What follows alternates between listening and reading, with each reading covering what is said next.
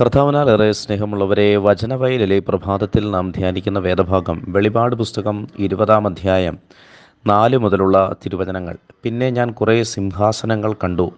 അവയിൽ ഇരുന്നവർക്ക് വിധിക്കുവാൻ അധികാരം നൽകപ്പെട്ടിരുന്നു. കൂടാതെ യേശുവിനും ദൈവവചനത്തിനും നൽകിയ സാക്ഷ്യത്തെ പ്രതി ശിരച്ഛേദം ചെയ്യപ്പെട്ടവരുടെ ആത്മാക്കളെയും മൃഗത്തെയോ അതിന്റെ സാദൃശ്യത്തെയോ ആരാധിക്കുകയും നെറ്റിയിലും കയ്യിലും അതിന്റെ മുദ്ര സ്വീകരിക്കുകയും ചെയ്യാതിരിക്കുന്നവരെയും ഞാൻ കണ്ടു. അവർ ജീവൻ പ്രാപിക്കുകയും ആയിരം വർഷം ക്രിസ്തുവിനോടുകൂടി വാഴുകയും ചെയ്തു. ഇതാണ് ഒന്നാമത്തെ പുനരുദ്ധാനം. മരിച്ചവരിൽ അവശേഷിച്ചവർ ആയിരം വർഷം പൂർത്തിയാകുന്നതുവരെ ജീവൻ പ്രാപിച്ചില്ല. പ്രിയപ്പെട്ടവരെ യോഹനാൻ കാണുന്ന അതിപ്രധാനമായ ഒരു ദർശനം ആയിരം വർഷത്തെ കർത്താവിന്റെ അതി സ്വർഗീയമായ ഒരു ഭരണമാണ്. പിശാജ് ബന്ധിക്കപ്പെടുകയും എന്നാൽ ഏതാനും ആയിരം വർഷത്തിന്റെ ഇടവേളയ്ക്ക് ശേഷം ഏതാനും നാളുകൾക്ക് നാളുകൾ ഇടവേളയിൽ ഈ പിശാജ് വീണ്ടും സ്വതന്ത്രനാവുകയും ചെയ്തു. അപ്പോൾ കുറച്ച് സമയത്തേക്ക് അതിനെ അഴിച്ച് വിടേണ്ടിയിരിക്കുന്നു എന്നാണ് വചനം പറയുന്നത്. പിന്നീട് യോഹനാൻ കാണുന്നത് കുറേ സിംഹാസനങ്ങളാണ്. വിധിക്കുവാനുള്ള അധികാരം നൽകപ്പെട്ടിരിക്കുന്ന ശ്രേഷ്ഠാത്മാക്കളായിരുന്നു അതിൽ ഇരുന്നിരുന്നത്.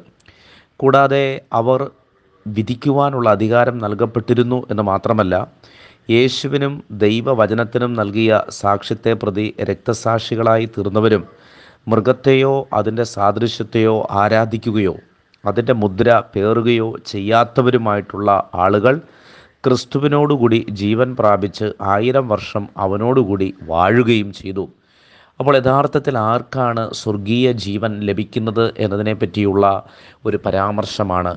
മാത്രമല്ല രക്തസാക്ഷികളായി കർത്താവിന് വേണ്ടി ഈ ഭൂമിയിൽ അടികൊണ്ട് പീഡനങ്ങൾ സഹിച്ച് ജീവൻ പോലും പോകുന്ന വ്യക്തികൾക്ക് കിട്ടുന്ന ലാഭം എന്താണ് എന്നതിനെ പറ്റിയുമുള്ള പറ്റിയുമുള്ളൊരു ഉത്തരമാണ് ഇന്നത്തെ വചനം നൽകുന്നത്.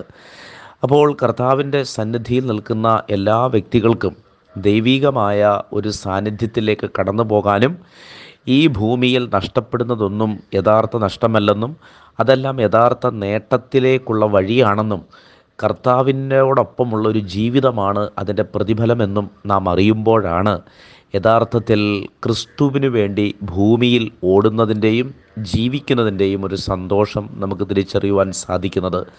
ക്രിസ്തുവിനോടുകൂടിയുള്ള ആയിരം വർഷം. ആയിരം വർഷം എന്ന് പറയുമ്പോൾ നാം നമ്മുടെ ഒരു കണക്കിലല്ല ഇതിനെ കാണേണ്ടത്. എബ്രായ ലേഖനത്തിൽ കൃത്യമായിട്ട് വചനം പറയുകയും പറയുന്നുണ്ട്. വർഷങ്ങൾ കർത്താവിന് ദിനങ്ങൾ പോലെയും ദിനങ്ങൾ വർഷങ്ങൾ പോലെയുമാണ്. അപ്പോൾ നിത്യതയിൽ ഒരിക്കലും സമയത്തിന്റെ ക്രമീകരണം പറയുവാൻ സാധിക്കുകയില്ല. ഭൂമിയിലുള്ളവർക്കാണ് സമയമുള്ളത്. അപ്പോൾ ആയിരം വർഷം എന്ന് പറയുന്നത് തീർച്ചയായും നിത്യതയോടടുത്ത ഒരു സമയമാണ്. അപ്പോൾ ആ സമയമൊക്കെയും നിത്യതയോളം വിശുദ്ധ ആത്മാക്കൾ കർത്താവിനോടൊപ്പം വാഴുമെന്നും ഭൂമിയിൽ കർത്താവിനു വേണ്ടി രക്തമൊഴുക്കിയ ഒരു ജീവിതവും നശിച്ചു പോകുകയില്ലെന്നും അവർക്ക് സ്വർഗത്തിൽ അതിശ്രേഷ്ഠമായ സ്ഥാനം മറ്റുള്ളതിനെ വിധിക്കുവാനുള്ള ഒരു സ്ഥാനം ആത്മാക്കളെ വിധിക്കുവാനുള്ള ഒരു സ്വർഗീയ സ്ഥാനം അവർക്ക് ലഭിക്കുമെന്നുമാണ് വചനം ഓർപ്പിക്കുന്നത്.